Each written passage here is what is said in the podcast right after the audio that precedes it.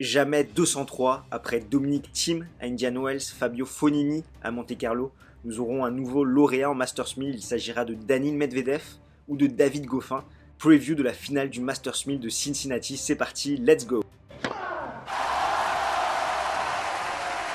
On commence tout de suite avec le huitième joueur mondial, Danil Medvedev, qui pour se hisser en finale a éliminé Kylen Moon, Benoît Paire, Yann Lennart Struff, Andrei Rublev et Novak Djokovic. Il a passé en tout 6h26 sur les cours et a concédé un seul set, c'était contre Novak Djokovic en demi-finale. Danil Medvedev, c'est tout simplement l'homme en forme du moment en 19 jours. Il a atteint trois finales, une à Washington, une à Montréal et maintenant une à Cincinnati.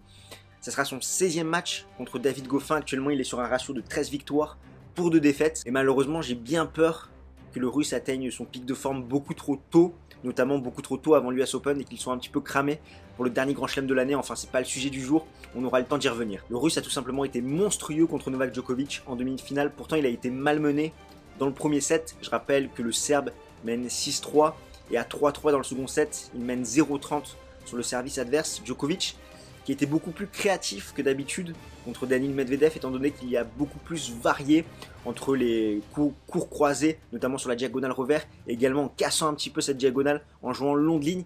Donc c'est vrai qu'il a vraiment plus changé de direction que d'habitude, ou c'est vrai qu'à l'accoutumée, on avait plus tendance à le voir s'installer dans la diagonale revers contre le russe et le faire craquer physiquement dans cette diagonale. Là, il s'est montré beaucoup plus inventif, dans sa stratégie, dans sa tactique adoptée. Et ça a été payant pendant un set et demi.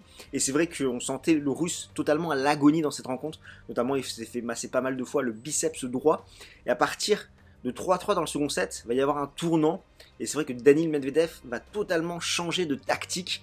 Lui, qui jouait plutôt un jeu assez défensif et qui essayait de battre Novak Djokovic à son propre jeu, là il va vouloir jouer un tennis très très agressif où il va frapper très fort dès le premier coup de raquette, notamment dès son premier service, et ensuite il va essayer de faire le point en 2-3 coups de raquette, donc vraiment un tennis très agressif, il va avoir un plan B, sachant que son plan A ne fonctionnait pas et que physiquement, mais il n'était pas en mesure de rivaliser avec Novak Djokovic, à l'inverse de son match qu'il a fait contre Rafael Nadal, où son plan A n'a pas fonctionné, et on l'a vu totalement désemparé, là il a vraiment tenté un plan B qui a été très payant, avec ce tennis très agressif, quand m'en témoigne ces statistiques, sachant qu'en moyenne, la durée des échanges était de 7 frappes dans le premier set, de 6 dans le second set et seulement de 5 dans le troisième set. Donc vraiment, il a cherché à raccourcir les échanges pour faire de plus en plus mal à Djokovic en étant très agressif. Et Daniel Medvedev a essayé d'axer le jeu plus sur le revers adverse. Dans le premier set, seulement 38% des frappes du russe étaient axées sur le revers de Novak Djokovic. Dans le deuxième et le troisième set, il tournait à 62% en moyenne. Enfin, la dernière information qui témoigne du changement tactique chez le russe, c'est la vitesse de sa première et seconde balle qui a augmenté entre le premier et le troisième set. Dans le premier set, il tournait à 190 km/h sur sa première balle, et dans le troisième set, il était en moyenne à 205 km/h. Pareil pour son deuxième service, dans le premier set, 148 km/h en moyenne, et dans le troisième set, il était à 183 km/h en moyenne.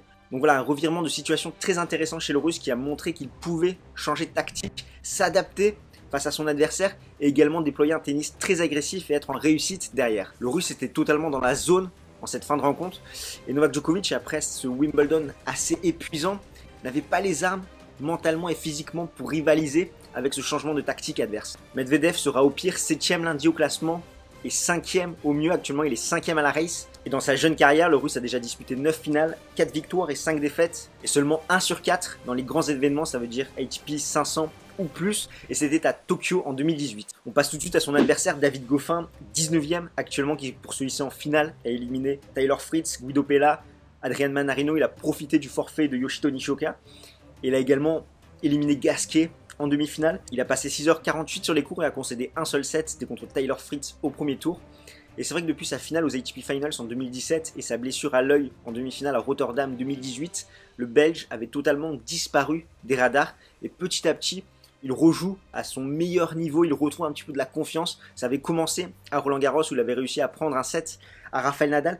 Derrière, il fait un quart de finale à Bois-le-Duc, une finale à Le, un quart de finale à Wimbledon et maintenant sa première finale en Masters 1000 à Cincinnati. Avant ça, il avait déjà fait trois demi-finales en Masters 1000, une à Miami en 2016, une à Monte Carlo en 2017 et une à Cincinnati en 2018 où il avait dû abandonner contre Roger Federer après un très bon premier set. C'est vrai qu'on est encore loin du niveau qu'avait pu afficher David Goffin en fin 2017, mais petit à petit il retrouve des couleurs comme je vous le disais. Contre Gasquet, il a été très solide même si le français était émoussé physiquement de son combat contre Bautista Agut en quart. Belge a mis 27 coups gagnants pour seulement 13 fautes directes contre le français avec un total de 10 sur 10 au filet.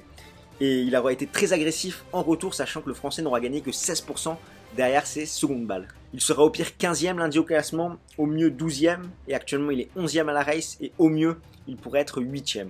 En carrière, il compte actuellement 12 finales, 4 victoires, 8 défaites, et là aussi, ce qui est assez amusant, c'est que son titre le plus important, c'est un ATP 500 également à Tokyo, c'était en 2017. Au niveau des face-à-face, il y a un partout entre les deux hommes. Les deux affrontements se sont joués en 2019, à chaque fois en Grand Chelem, à l'Open d'Australie et à Wimbledon. Le Belge a gagné leur dernier match, c'était à Wimbledon en 5-7. Comme d'habitude, je vais t'afficher les statistiques détaillées. Donc les deux joueurs présentent des statistiques similaires, en s'appuyant notamment sur leur première balle et en étant beaucoup plus friables derrière leur seconde balle.